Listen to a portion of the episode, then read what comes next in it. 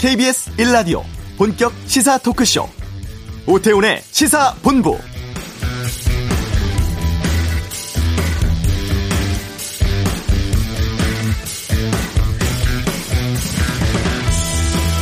코로나19 신규 확진자 하루새 513명 늘어서 나흘째 500명대 유지하고 있습니다. 지금 하고 있는 거리두기 또 연말연시 특별 방역 대책은 모레 이번 일요일까지인데요. 그 이후에 어떻게 달라질지에 많은 관심 쏠리고 있습니다. 이 방역 조치가 오래 지속돼서 피로감도 크고 또 생계에 어려움 호소하는 업종도 많습니다. 하지만 완만한 감소세 때문에 방역 대책을 바로 풀기도 쉽지 않은 상황이죠. 방역 당국 형평성 논란이 제기된 업종들은 일부 조치를 풀고 다섯 명 이상 모이지 못하는 핵심 조치는 유지하는 쪽으로 논의가 이루어지고 있다고 합니다. 이 3차 유행 확산세 억제에 5인 이상 모임 금지는 상당히 효과적이었던 판단이 있었다고 하는데요. 어, 어떻게 결정될지 새로운 거리두기 조정안 내일 오전에 발표가 됩니다. 오태훈의 시사본부 어, 최근 주목할 만한 그리고 논란되는 판결들이 계속 나왔습니다. 잠시 후 이슈에서 좀 살펴보겠고요. 한 주간의 주요 스포츠 소식 관전 포인트에서 알아보도록 하겠습니다. 언론 보도 분석과 비판이 있는 시간입니다. 와치독 지상파 중간 광고 허용, 또 방송통신심의위원 추천 논란 등에 대해서 의견 듣는 시간 갖겠습니다. 오늘 금요 초대서 KBS 국악대상 수상한 국악인 이봉근 씨와 함께하겠습니다. 오태훈의 시사본부 지금 시작합니다.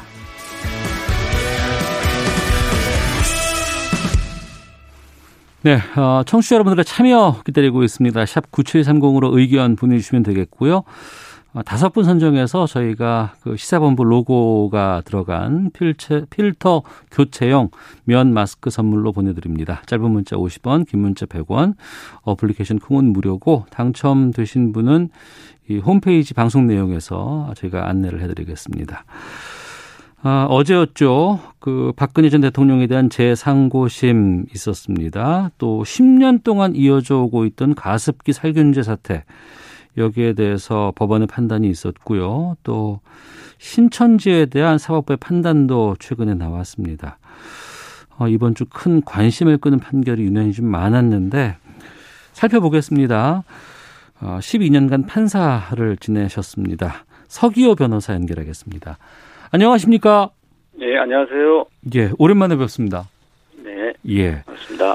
먼저 어제 그 박근혜 전 대통령에 대해서 어 결정이 대법원의 결정이 나왔습니다. 징역 20년, 벌금 180억 형이 확정됐는데 이 부분은 어떻게 보셨어요?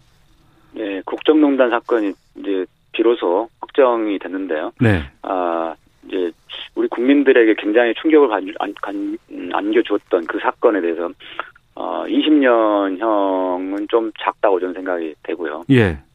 원래 이제 항소심에서 30년형 선고됐었다가 네. 근데 이제 대법원에서 일부 무죄가 선고되고 또 분리 선고를 해야 된다는 이유로 파기됐었지만 네. 어그 일부 무죄된 거는 굉장히 작은 사소한 부분이거든요. 네. 그렇기 때문에 에, 그 형량이 그렇게까지 줄일 건 아니라고 생각이 됐는데 음. 에, 하여튼 이미 형량이 20년이 줄어진 상태에서 네. 재상고가 됐기 때문에 네. 대법원에서는 그 형량이 줄어든 걸 다, 다시 어, 건드릴 수 있는 건 아니다 보니까 어. 그대로 확정이 됐다 된 것 같습니다. 아, 그렇군요. 자, 그리고 이제 논란되고 있는 판결도 좀 여쭤볼까 하는데요. 먼저 그 가습기 메이트라는 살균제 제조하고 판매한 SK 케미칼 애경 산업의 전직 임직원들에게 1심 재판부가 무죄를 선고를 했습니다. 이전에 옥시 같은 경우에는 유죄가 나왔었는데 이게 무죄가 나와서 일반인들이 어 이거 어떻게 된 거지라고 궁금하신 분 많이 계시거든요. 그리고 피해자도 워낙 광범위하고 많고 사망하신 분들 꽤 되는 사건이었는데 이 판단은 어떻게 보십니까? 네, 가습기 살균제 사건이 두 가지가 있는데 이제 옥시 쪽에 대해서는 2018년도 경에 에, 징역, 징역 6년 이렇게 대표에 대해서 어, 유죄 판결이 확정이 됐고요. 예. 어, 근데 SK 케미칼과 애경에 대해서는 이번에 무죄가 나왔습니다. 근데 네. 그 차이가 뭐냐면 예. 아, 에, 옥시의 경우는 그 원료가 PHMG라는 그 원료를 사용한 거고요. 예. 아, SK 케미칼 쪽은 에, CMIT 또는 MIT 이 원료를 사용을 했다고 합니다. 어. 근데 이 두 가지 원료 물질이 약간 차이가 있는데 네. 독성의 정도로 비교를 해보면 어, 네, 옥시 사건의 경우에는 에, 거의 100 수준이다라고 했을 때 음. 어, 이번 SK 케미칼 쪽 CMIT는 10 정도 된다. 네. 이렇게 예를 들어 설명을 해보면 음. 어, 재판부는 이게 100 정도 수준의 그렇게 강력한 독성이 있는 건 아니다 보니까 네. 이것으로 인해서 어, 폐 질환까지 유발됐다라고 단정하기 어렵다. 음. 인과관계가 인정하기 어렵다. 이렇게 재판부 판단해서 무죄 선고를 한 거고요. 예. 이제 피해자 쪽이나 검사 쪽에서는 아니 그게 독성이 10 정도만 되더라도 음. 이게 1보다는 당연히 독성이 있는 것이고 네. 또그 10을 단기간 사용한다고 하게 되면은 누적돼 가지고 어 폐질환까지 이어진다. 네. 그렇기 때문에 인과관계 있다고 이제 주장을 했던 사안인 거죠. 음. 그러니까 원료 물질에 좀 차이가 있다. 이렇게 해서 이게 유죄가 나오기도 하고 무죄가 나오기도 하고 이런 거네요.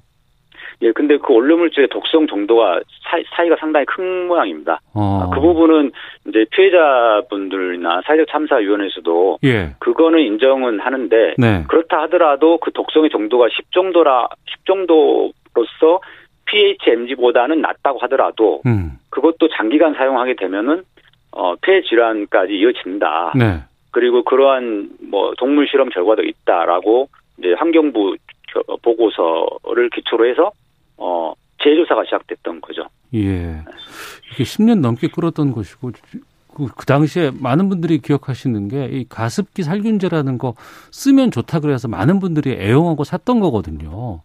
네, 정말 그런- 부지런한 분들이 이걸 쓰신 그런 제품이었는데 어 그리고 엄청나게 많은 분들이 이것 때문에 고통을 받았고 일부는 사망까지 됐고 그러면 법원의 논리대로라면 일반적인 법감정으로 제가 지금 여쭤보려고 하는 겁니다.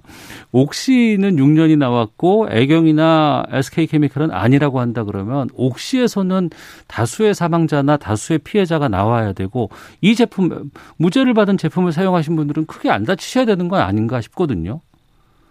네, 그렇습니다. 그렇기 때문에 이 이제 피해자 쪽으로 사회적 참사위원회에서 주장한 거는 네. 이게 두 가지 제품이 독성의 정, 정도의 차이가 있을지라도 네. 실제 피해 사람에게 피해를 주는 정도는 큰 차이가 없다. 음. 예, 그 이유는 결국은 근본적으로 이게 살균, 사, 균을 살 균을 죽이는 이런 심- 성분이기 때문에 네. 어, 살 균- 균을 죽일 수는 있어도 음. 그로 인해서 사람에게 건강한 세포에 영향을 미치는 그 부작용도 있을 수 있다라는 거잖아요. 그래서 예. 약도 보면 우리가 독성이 있는데 있는 그 약 같은 경우는 어좀 뭐 부작용도 생길 수 있고 네. 그런 것처럼 저- 결국은 이 살균제라는 것 자체가 어, 사람에게 부작용이 있을 수밖에 없는데 음. 이 독성의 정도가 낮아도 네. 어, 이것이 에, 피해를 입힐 수 있다라는 것이죠. 네. 음. 이게 1심이기 때문에 2심에서 좀 판결에 대해서 다시 또 다퉈볼 여지는 있는 거죠?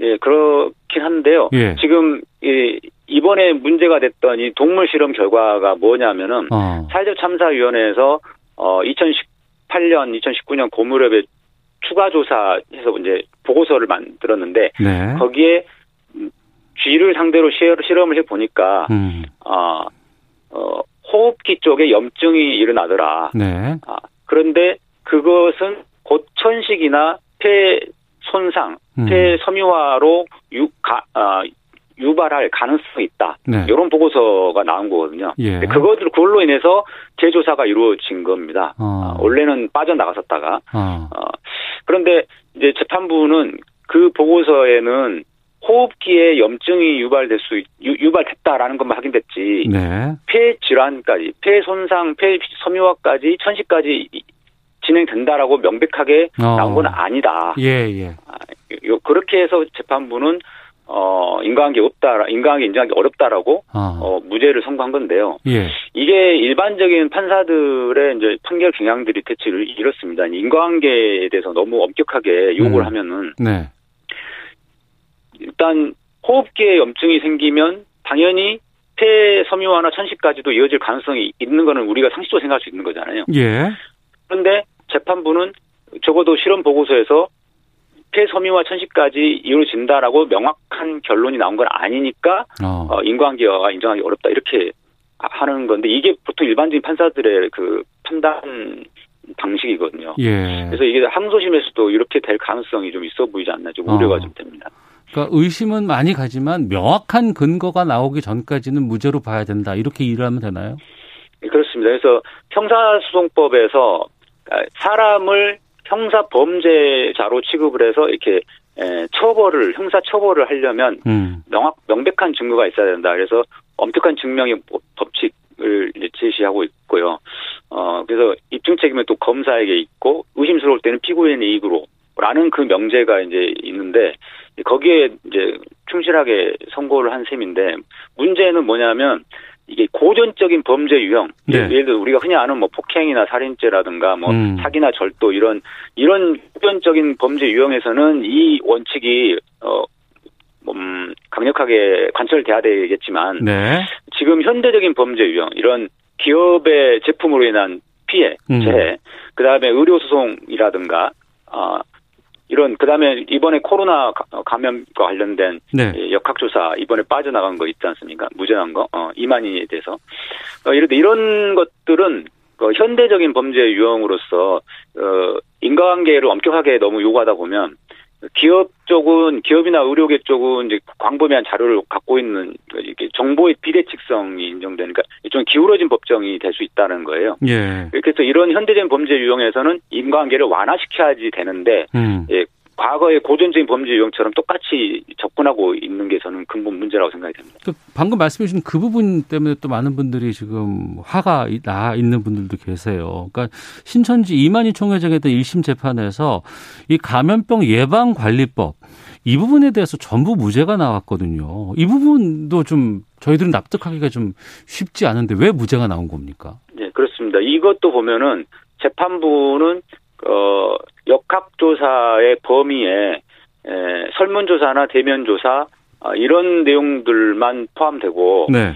어 사전 준비 단계로서의 어, 명단 제출 요청 이거는 준비 단계에 불과하다. 음. 아, 이렇게 발 이제 판단을 해가지고 이제 무죄 선고를 한 건데요. 예, 예. 어, 이, 이거는 이제 일반적인 행정 절차에서 준비 단계와 뭐본 단계가 구별될 수 있지만 네.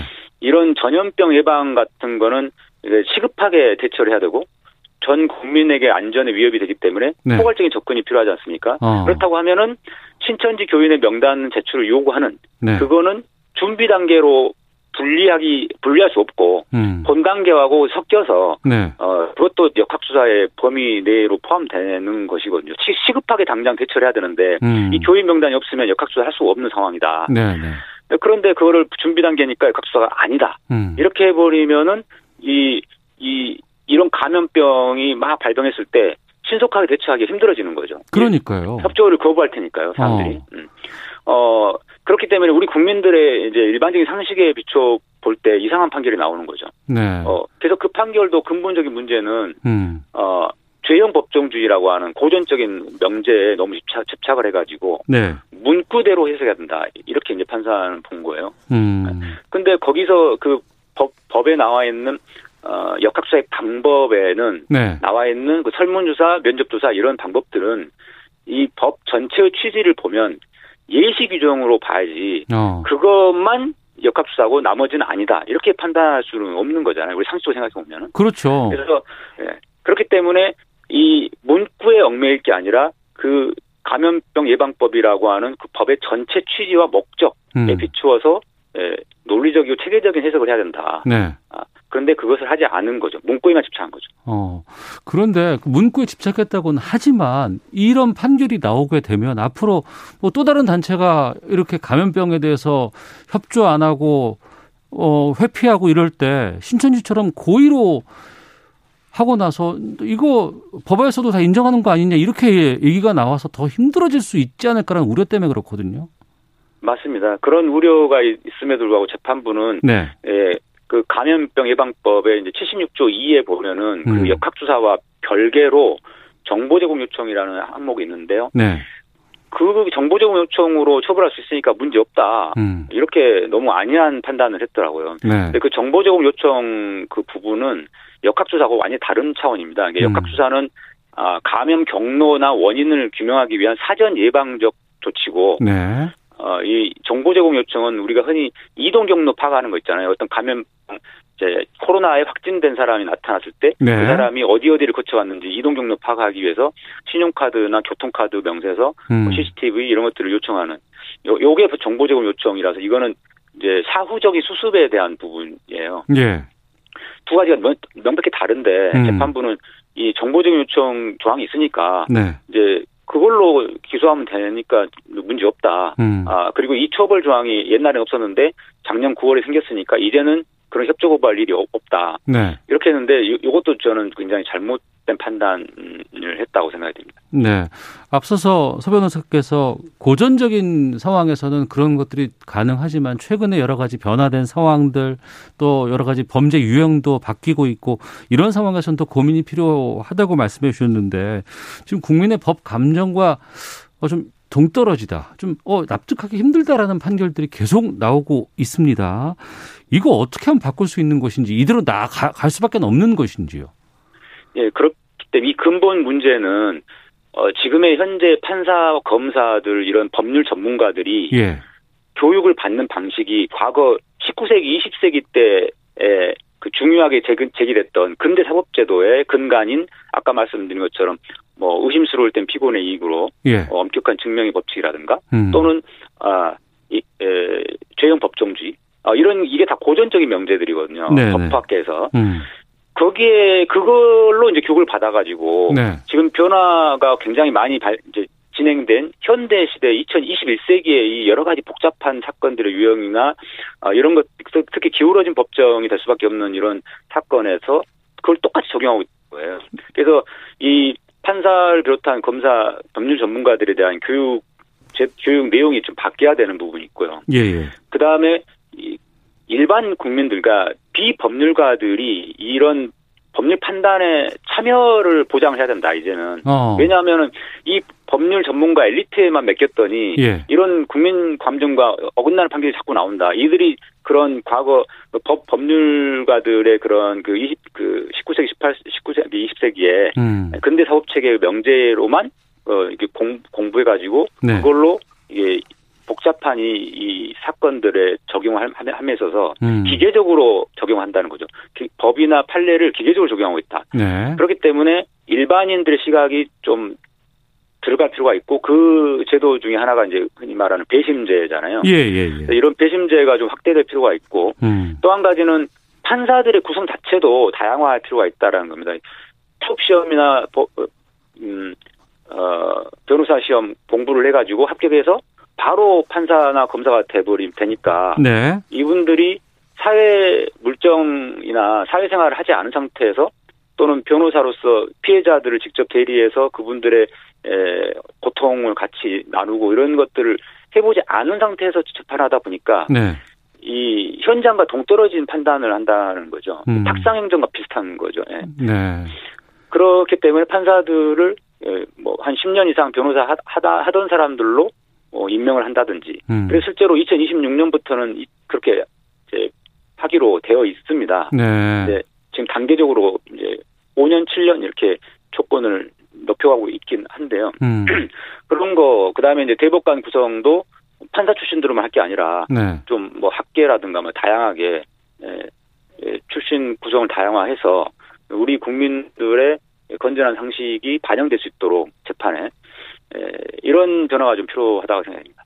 그럼 그 말씀은 그게 사법부 자체적으로 해결이 가능한 겁니까? 아니면 입법부에서 움직여야 되는 겁니까? 아 이거는 우리 전체적으로 다 움직여야 된다고 생각이 되는데, 그러니까 사법부만으로는 불가능하고요. 왜냐 예. 사법부는 이제 과, 과거에 자신들이 공부를 해왔던 거기 체계 내에서 움직이기 때문에 네. 근본적인 변화에 대해서는 이제 싫어합니다, 사실. 음. 그 다음에 입법부는 이제 물- 국회에서 물론 법을 만들면 되긴 하지만은 국회에서 법을 만들 때 그냥 마음대로 만들 수 있는 게 아니고 그렇겠죠. 어, 사법부라든가 뭐 각계각층의 의견을 다 종합해야 되는데 네. 국회에서만 가지고는 한계가 좀 있고 그래서 어. 저는 노무현 대통령 시절에 에, 사법개혁 추진위원회를 만들어서 예. 대통령 산하의 그 추진위원회가 각계각층의 의견들을 종합하고 하는 과정을 거쳐가지고 음. 뭐 로스쿨 제도라든가 국민참여재판 제도를 만든 것처럼 예. 그런 예, 사- 우리 사법 시스템의 근본 변화를 가져오는 이런 것이기 때문에 이거는 어, 대통령이 나서서 음. 예, 사회각계각층 의견을 모으는 네. 그런 음, 과정이 필요하다고 생각이 됩니다. 알겠습니다. 여기까지 말씀 듣도록 하겠습니다. 고맙습니다. 네, 감사합니다. 예, 지금까지 서기호 변호사와 함께했습니다. 의견들을 많이 보내주셨는데요. 좀 소개해드리겠습니다. 사하나오공님 피해자가 한두 명도 아닌데 명백한 증거 없고 인과관계 증명이 안 된다니 기가 막힙니다. 파라나치스님은 막연한 인과관계로 판단을 하면 어느 개인, 조직 또는 기업이 피해자가 될 수도 있습니다. 법원 판단 결과는 존중해야 한다고 봅니다. 0659님 전광훈 목사와 이만희 회장 관련 무죄 판결은 국민의 생명을 경시한 아주 잘못된 판결이라고 생각합니다. 7720님 배심원제도 절대 필요합니다. 라고 의견 주셨습니다. 아, 교통정보 확인하고 헤드라인 뉴스 듣고 오겠습니다. 교통정보센터 오수미 리포터입니다. 네, 이 시각 교통정보입니다. 정오를 넘어섰지만 서울 시내 교통량 크게 줄지 않았고요. 곳곳에 돌발 소식도 자주 들어옵니다. 강변북로 구리 쪽으로 양화대교 아래 2차로에 추돌 사고가 일어났는데요. 사고 차량 견인 작업을 하고 있어 뒤쪽으로 밀리고 있습니다. 올림픽대로 공항 방향으로도 한강대교 2차로에 고장난 차가 서 있습니다. 운전자가 나와서 수신호 중입니다. 더욱더 조심히 이동을 해주시기 바랍니다. 동부간선도로 도심 쪽으로는 용비교 1차로에서 추돌 사고가 났습니다. 이 여파가 더해져 군자교부터 용비교까지 가는데 많이 답답하고요. 경부 고속도로 부산 가는 길 한남에서 서초까지 밀리고 있는데 이 사이 서초 부근 5차로에는 추돌 사고도 있어 여파가 더해져 있는 상황입니다. 반대 서울 방향으로는 기흥에서 수원까지와 달래내에서 반포까지 차들이 많아 밀립니다.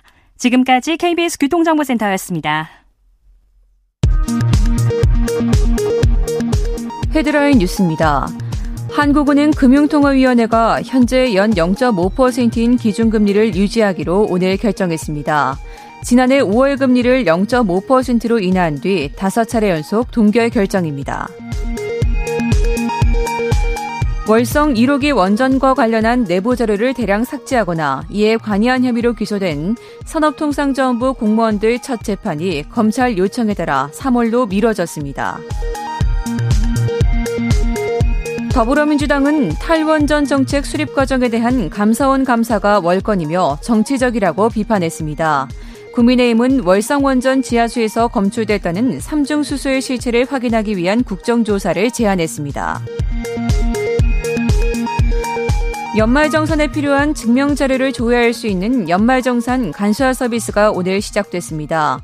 올해부터 민간 인증서로도 조회가 되지만 PC에서만 가능합니다. 갑질을 당했다고 호소해온 전 아파트 경비 노동자가 처음으로 정신적 피해에 의한 산업재해를 인정받았습니다. 정부가 코로나19 확산으로 전 세계를 대상으로 발령한 특별여행주의보를 2월 15일까지 또다시 한 달 연장했습니다. 지금까지 헤드라인 뉴스 정한나였습니다.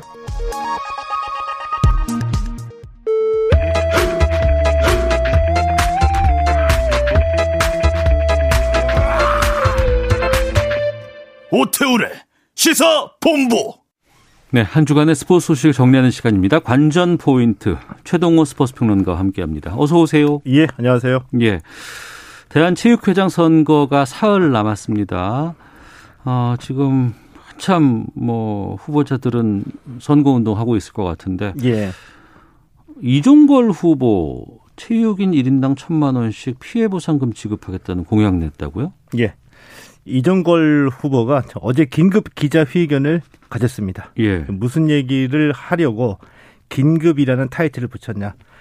1조 원을 확보하겠다. 음. 그래서 코로나19로 피해를 본 체육인 10만 명에게 각각 천만 원씩 피해 보상금을 주겠다. 이런 공약을 발표한 겁니다. 네.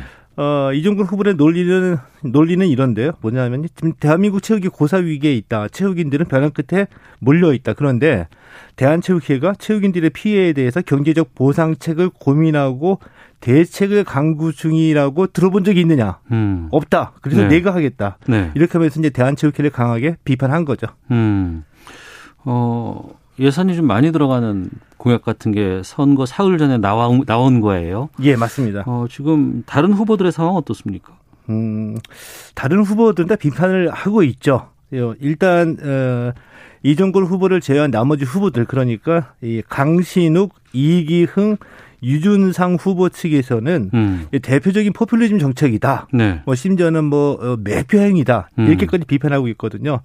자 그런데 일단 이 후보들의 어, 비판은 차치하고 네. 체육인들 중에서도 의문을 표하는 분들이 많이 계신 건 사실이죠. 네. 왜냐하면 이 선거 사흘 전에 발표된 1조 원짜리 공약 정책인데 음. 당연히 급조된 정책이 아니냐, 네. 선거용 정책이 아니냐, 실현 가능성이 있겠느냐 이런 의문을 표하는 분들이 많이 계신 거는 사실입니다. 음, 그런 의문에 대해서는 여러 가지 예산 편성에 대한 것들도 같이 발표가 돼야 되지 않을까요? 예, 이 예산 편성도 이제 크게 대략적으로 이종걸 후보가 어제 발표를 했거든요. 네. 예산을 어떻게 구하겠느냐.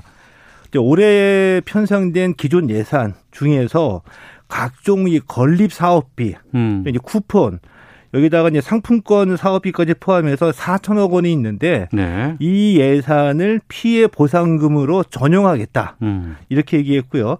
아, 또 이제 국민체육진흥기금에서 어, 이 공공자금 관리 기금이 있거든요. 네. 이 액수가 5,200억 원입니다.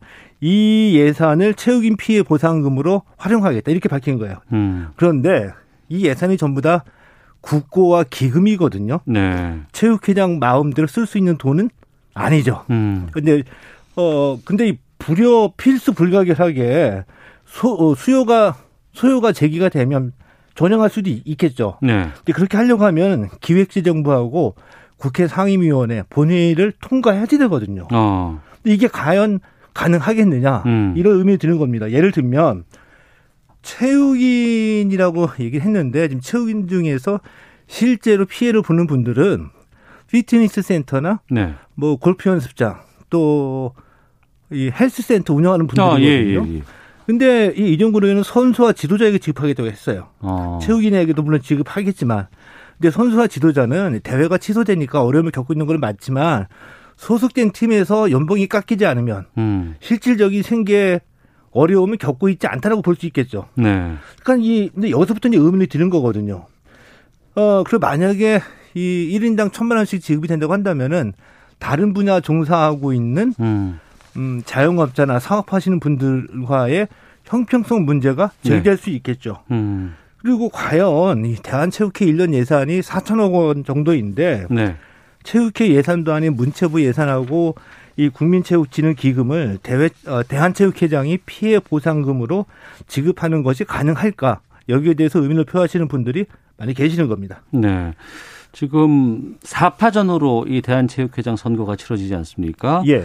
강신욱, 이기흥, 유준상, 이종걸 이 네 분인데 아무래도 뭐 체육인이면 좀 페어플레이 같은 것들 좀 기대해 봤으면 좋겠는데 그리고 네 명이 나와서 이 단일화 같은 것들이 좀 있지 않을까 뭐 이런 것도 있고 예. 근데 지금 보니까 후보자들끼리 서로 고발 상황이 계속 벌어지고 있다고요? 아, 그래서 이런 얘기가 많이 나오고 있습니다. 똑같다. 어. 이런 얘기인데 자, 우선 이 이종걸 후보가 네. 이기흥 후보를 직권 남용, 음. 공금 횡령 혐의로 고발했거든요. 예.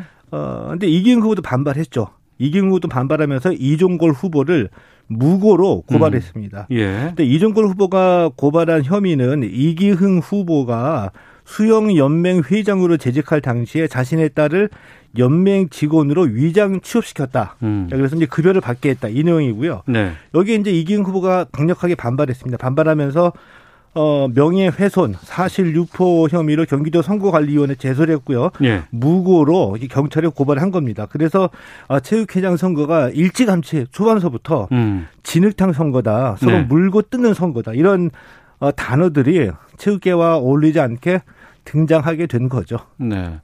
지난해 체육계에서 여러 가지 이슈가 상당히 좀 많이 있었습니다. 예. 뭐 폭행이라든가 성 문제라든가 아니면 공정이라든가 이런 부분들이 정말 공정하고 페어플레이를 해야 될 체육계에서 상당히 많았는데 정작 대한체육회장을 뽑는 선거에서 좀 그에 관련된 이슈라든가 이런 것들이 좀 잘 안 보이네요. 이제 그게 가장 그 안타깝고 아쉬운 대목이기도 하거든요. 예. 정책 검증이나 정책 경쟁이 없다는 거죠. 음. 그 이슈로 봤을 때는 어, 굉장히 인물과 관련된 이슈가 이제 뜨거워지고 있는데 네. 이 정책적 이슈가 제기가 되지 못한 상황에서 이제 인물이라는 관점에서만 보면은 음. 이제 초반에는 어, 현 회장이죠 네. 이기흥 대 반 이기흥의 음. 구도가 만들어졌고요. 예. 이게 이제 점차 변화되기 시작했는데 장영달 어, 전 의원이 후보 등록을 포기하고 대신에 이종걸 전 의원을 대타로 내세우면서 예. 빠르게 음. 정치인대 체육인의 구도로 이슈가 바뀌어버린 겁니다. 정치인대 체육인의 구도로 바뀌어졌다. 예. 어. 그 체육인들이 주장했던 게 어떤 협회라든가 정치 그러니까 협회가 정치인으로부터 아니면 정치 세력으로부터 독립 이런 부분들도 좀 있지 않았을까 싶거든요. 맞습니다. 체육인들이 평소에 이제 주장했던 게 정치로부터의 독립, 이 정치적 간섭 배제 네. 이런 것들이었었거든요. 네. 아 근데 지금 선거에서 돌아가는 걸 보면 참 아이러니합니다. 음. 이게 뭐냐면은 어 정치로부터의 독립을 주장했던 체육인들인데 네. 오히려 지금 선거에서는 사선 의원이네 뭐 오선 의원이네 이런 이 정치 경쟁을 따지면서 정치적 영향력이 크다 적다 이거를 음. 계산하고 있거든요. 그러니까 정치적 영향이 큰 사람이 오게 되면 아무래도 좀 우리가 혜택을 좀 받을 수 있지 않을까. 맞습니다. 그런 기대. 예. 그건 그 전에 이- 이런 거 있잖아요. 뭐 경제 재벌이라든가 그룹 총수라든가 이런 사람 끌어오면 우리가 살 수 있다. 이런 주장하고 같은 거 아닌가요? 똑같은 논리가 지금도 적용이 되고 있어요. 어. 그렇다면 우리가 어, 정치적으로 정치로부터 독립하겠다고 얘기를 하면서 정치적 영향력을 후보의 능력에 판단하는 기준으로 삼는다는 거는 이율배반적이죠. 네. 비교하자면은 얼마 전에 아이사키 협회장 선거에서 최철환 대표가 M 최철환 M&N 대표가 회장으로 당선됐죠. 음. 근데 이분은 이분은 선거하기 직전에 네. 맷값 폭행의 장본인으로 밝혀지면서 논란이 많았었잖아요. 어.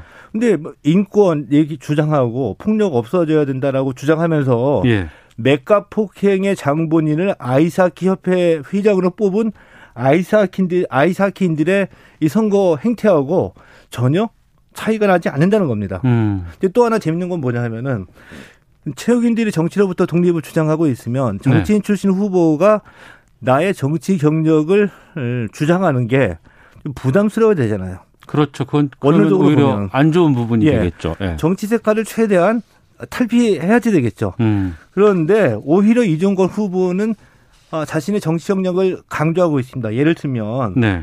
내가 집권 여당의 원내대표 출신이기 때문에 음. 내가 회장이 되면 정부의 지원을 최대한 가장 많이 끌어올 수 있는 장본인이다. 네. 이렇게 이제 강조하고 있거든요. 그런데 어. 이렇게 강조하는 부분이 예. 체육인 일부터 체육인들에게는 이게 받아들여지고 있어요. 아, 거부감이 전혀 없습니다. 거부감이 없이 장점으로 받아들여지고 예. 있다. 예. 근데 고민하게 되는 거죠. 그럼 음. 과연 체육인들이 주장하는 정치로부터의 독립은 무엇을 의미하는가? 예. 그 속마음이 무엇인지는 음. 뭐 굳이 말씀드리지 않아도 예. 청취자 여러분들께서 다 짐작하시리라고 봅니다. 음, 대한체육회장이니까 체육인들이 선거를 하는 것이고 체육인들의 결정이 반영되는 것인데 예.